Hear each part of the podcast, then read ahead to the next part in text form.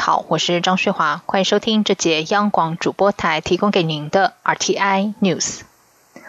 台湾疫情持续，三级警戒原定实施到六月二十八号。中流行疫情指挥中心指挥官陈时中今天下午表示，由于仍然有多起群聚事件，并且存在跨区传播，指挥中心和专家、各县市政府讨论之后，一致认为没有放松的本钱，因此延长三级警戒到七月十二号，但不排除微幅松绑部分场域。记者杨仁祥、刘品熙采访报道。连续两天本土病例数在百例以下，二十三号又微幅上升，新增一百零四例，死亡人数为二十四人。指挥中心指挥官陈时中表示，虽然病例数比前两天稍多，但整体趋势仍是往好的方向发展。他并指出，虽然疫情改善，但并未达到要求。经过跟专家及各县市政府讨论，大家一致认为，目前病例数人多，而且有多起群聚事件，包括长照机构。医院、北农事件等，所以全国同步延长三级警戒两周，到七月十二号为止。我们今天还是维持哈三十哈三级警戒哈，我们维持到七月十二号。那原来警戒的事项哈，都跟哈原来一样。在未来这两周多的时间，指挥中心将工作重点放在加强落实六大管制措施，包括针对确诊个案做精准疫调，检疫与隔离期满前都需 PCR 检测阴性，加速高风险族群接种疫苗，社区广筛跟居家快筛，尽速发掘潜藏病例，强化重症医疗照护，并启动民生供需产业健康监测专案。针对传统市场、超市、卖场等人员，由主管机关或地方政府进行健康监测，降低家户传播风险，并确保民众食的安全。陈时中表示，地方政府都赞成全国一致延长三级警戒，但少部分县市希望能够开放部分场域或活动，指挥中心不排除滚动检讨。我刚才讲过，哈，就是可以做一个滚动式的一个检检讨，那当然一定会在一个合理的范围了哈。那一定是有的话，也不会说开放的太大。好，不过这都是要在哈滚动式的检讨，因应整个疫情的一个变化，跟大家提出来的一个合理性跟需要性，哈，那这东西再来做考虑。根据原本疫情警戒规定，单周出现三件以上社区群聚，或一天确诊十例以上感染源不明的本土病例，就必须升为三级。陈时中强调，要回到三级以下很困难，但未来只要能够控制住疫情，就会加以相当程度的解封。目前相关工位措施都尚未失效，但他也知道三级警戒拉得越久，越容易出现防疫疲乏，大家就会松懈，所以特别呼吁民众共同忍耐，戴好口罩、勤洗手、保持社交距离，减少外出群聚，多方落实就能发挥效果。香港记者杨仁祥、刘品熙在台北的采访报道。因应台北农产运销公司发生 COVID-19 群聚感染事件，中流行疫情指挥中心今天宣布启动市场专案，强化六大防疫作为，包括快速全面筛检，从业人员无二十号以后检验阴性证明者不得进场，货车司机及随车捆工的筛检、疫调和接种转居住地县市政府办理，并且推动北北基桃批发市场人员逐步施打疫苗等。台北市已经完成了三千两百人的快筛，十一人呈现阳性。由于中央指示二十四号必须持检验阴性证明才能够进入批发市场，台北市今天会完成所有快筛。台北市长柯文哲也表示，此案凸显跨县市疫调速度太慢。他今天晚上会和中央疫情指挥中心讨论如何让跨县市疫调做有效率的整合。记者欧阳梦平采访报道。台北农产运销公司自五月中至今累计共五十多人确诊，是否计划以全面筛检及施打疫苗防堵疫情扩散？台北市长柯文哲在二十三号下午的防疫记者会中表示，目前已经有三千两百人完成快筛，其中十一人呈现阳性，阳性率百分之零点三四，低于台北市全市的快筛阳性率。北农的疫情没有特别严重。由于中央流行疫情指挥中心启动市场专案，自六月二十四号零时起，双北批发市场所有从业人员必须持有检验阴性证明才能进场。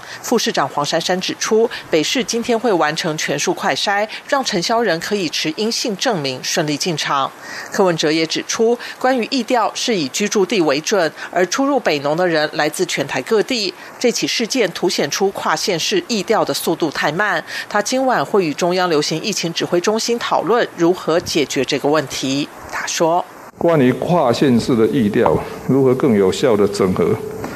其他的情形不会出现问题的，就在北农这种案例会出现问题。所以，我们大概今天晚上会找中央疫情指挥中心哦，关于这跨县市医疗疫调哈，如何更快、更有效率的整合哦，这个我们会。”会跟他讨论。对于近日北农及北艺中心工地相继传出群聚感染，有议员质疑北市府盖牌。柯文哲表示，每个确诊案例都必须上传中央，不可能盖牌。他并指出，北市的确诊人数确实在下降，却有人将过去一个月来的确诊案例包在一起拿出来夸大。他对这些有心人士的操作也觉得很痛苦。另外，社会局长周瑜修指出，目前台湾对于无家者的确诊者没有相关指引。北市与中央防疫医师讨论后，决定采取类似航空器的处理方式，针对确诊者所睡位置的周边进行框列。北市也已经将列册的七百多名皆有新增为疫苗施打对象。周瑜修表示，由于距离产生保护力有两周的空窗期，因此会在施打后两周再次全面筛检，同时会参考国外的指引，包括依照皆有的意愿予以安置，或是仿照旧金山的做法，给予帐篷隔开。以保持安全距离。中央广播电台记者欧阳梦平在台北采访报道。此外，北农爆发的群聚感染有二十九例居住在新北。新北市长侯友谊今天强调，群聚事件双北是一体的，必须共同合作应应。欢迎北农相关人员到新北四十处快筛站进行筛检。至于辖内三重、板桥两处果菜市场，已经完成全数三千六百二十七人快筛，结果都是阴性，并从今天起开始施打疫苗。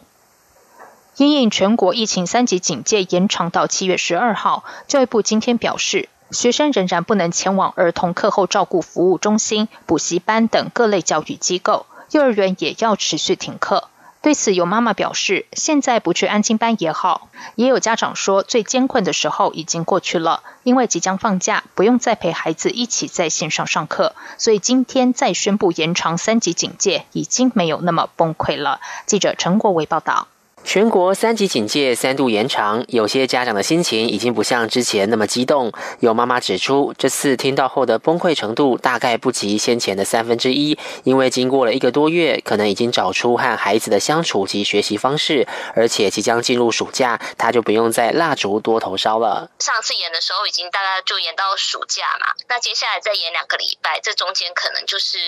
对于我们来说不用上线上课，单纯的让孩子放暑假，可能家长会。轻松一点，没有之前就是还要再处理线上课，又一边上班又一边盯功课，我觉得有稍微比较和缓一点。也有家长提到，其实延长三级警戒也好，让疫情更加趋缓，再恢复常态生活会比较安全。这样也好，因为如果六月二十八号以后就放松的话，我觉得让孩子去不管是安心班还是参加暑期活动的话，其实也没有很放心。教育部表示，征用公视三台播放的教学节目一起线上看，将持续播出，并提醒学校，原本已经规划在七月十二号之前举办的暑期娱乐活动，建议以线上互动或延后的方式办理。而高中以下学校在暑假三级警戒期间，仍要提供弱势学生用餐协助。各校学习辅助课程可以改采线上教学，并依实际授课情形核发教师钟点费。中央广播电台记者陈国伟台北。采访报道：香港《苹果日报》二十四号出版最后一份报纸之后将停刊。副总统赖清德今天在脸书贴文表示：“民主是语言，自由是人权。以粗暴手段让媒体晋升，就是剥夺自由、侵犯人权。”香港《苹果日报》近日被香港警方国家安全处人员搜查大楼，拘捕一传媒集团两名高层以及三名新闻工作者，并且遭到港府阻断金流。香港苹果日报稍早宣布，今天午夜之后即时停运。明天将出版最后一份实体报纸，网站于今天午夜之后即停止更新。赖清德指出，香港国安局引用《香港国安法》，不当控告报社及管理阶层，勾结外国或境外势力，危害国家安全。这次突袭搜查及逮捕行动已经严重侵害新闻言论自由，更对在香港的新闻界产生寒蝉效应。他呼吁北京当局立刻停止压制媒体及言论自由的举动。大陆委员会晚间也对此表示遗憾，形容这个不幸的事件不仅敲响了香港新闻、出版、言论自由的丧钟，同时也让国际社会见识到集权专制的中共政权为打击异己无所不用其极的镇压手段。陆委会也表示，对于香港媒体遭到港区国安法及当权者一连串的政治打压，导致无法运作，感到非常遗憾，并且予以严正谴责。接下来关心的是，根据农情报告资源网的资料显示，台湾国内去年木瓜栽培面积为两千八百公顷，产量有将近十四万公吨，全年都有生产，南部为主要产区，是台湾重要的水果产业之一。不过，台湾木瓜出口果实占比却是九牛一毛，反倒是种子外销在全球数一数二。种苗厂一口气推出了三个新品种，除了希望扩大国内农民种植的意愿，也希望让种子外销有更多选择。记者陈林信宏报道。木瓜又称为万寿果，在全球农粮生产占重要地位。根据联合国粮食及农业组织 （FAO） 统计，二零一九年全球种植面积四十六万两千公顷。产量达一千三百七十三万五千公吨。至于台湾国内去年木瓜栽培面积为两千八百公顷，产量十三万八千公吨，全年生产产区集中于南部。目前国内市面上所贩售的木瓜品种主要为台农二号，虽然产量高，但不耐储运。至于日升品种，则是全世界公认最好吃的品种，但产量非常低，因此农民也不爱种。至于另一品种红飞，则是有股特别的味道，不受国人喜爱。但因为耐储运，种子受到外国厂商青睐，每年外销种子的数量就可以达到三到五公吨，让台湾成为木瓜种子外销的主要国家。农委会种苗改良繁殖场研究员邱展台说：“那是希望木瓜因为逐年降低啊，品面积啊。”那很很多是因为也是受到国外的水果的影响嘛，因为进来很多了嘛，哎，就是选择变多。那当然，我们目前国外出口国外的木瓜种子是非常的多，对，哎，不就是占全全球算是数一数二的。刚刚我讲的红飞为主。